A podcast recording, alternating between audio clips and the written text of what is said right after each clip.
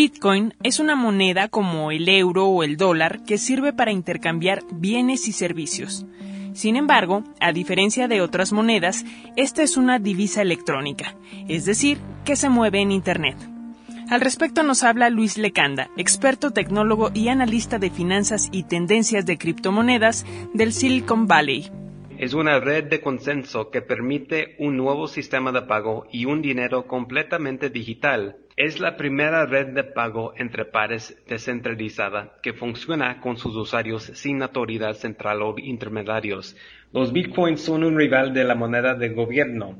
Los gobiernos pueden tratar de regular, restringir o prohibir el uso y venta de bitcoins, algo que India está explorando en este momento. Actualmente un solo Bitcoin ronda entre los 170 mil y los 190 mil pesos mexicanos.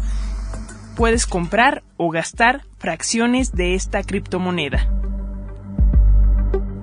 Pero, ¿qué tan seguro es comprar una divisa virtual? Según el experto Luis Lecanda, estos son los riesgos.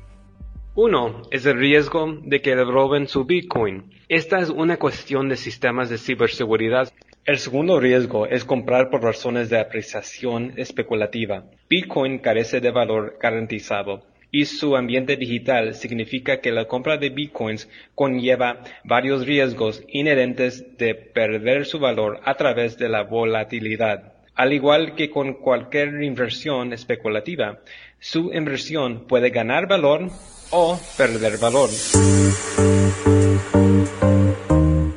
Los bitcoins no son las únicas monedas digitales. Facebook acaba de anunciar el lanzamiento de Libra, una moneda que será respaldada por empresas de todo el mundo. Con las monedas digitales puedes comprar cosas en Internet, pero también hay centros comerciales, tiendas de autoservicio y hasta cines en la Ciudad de México en los que ya se acepta esta forma de pago. Desde Radio Educación para el Noticiero Científico Cultural Iberoamericano, Alexia Cervantes.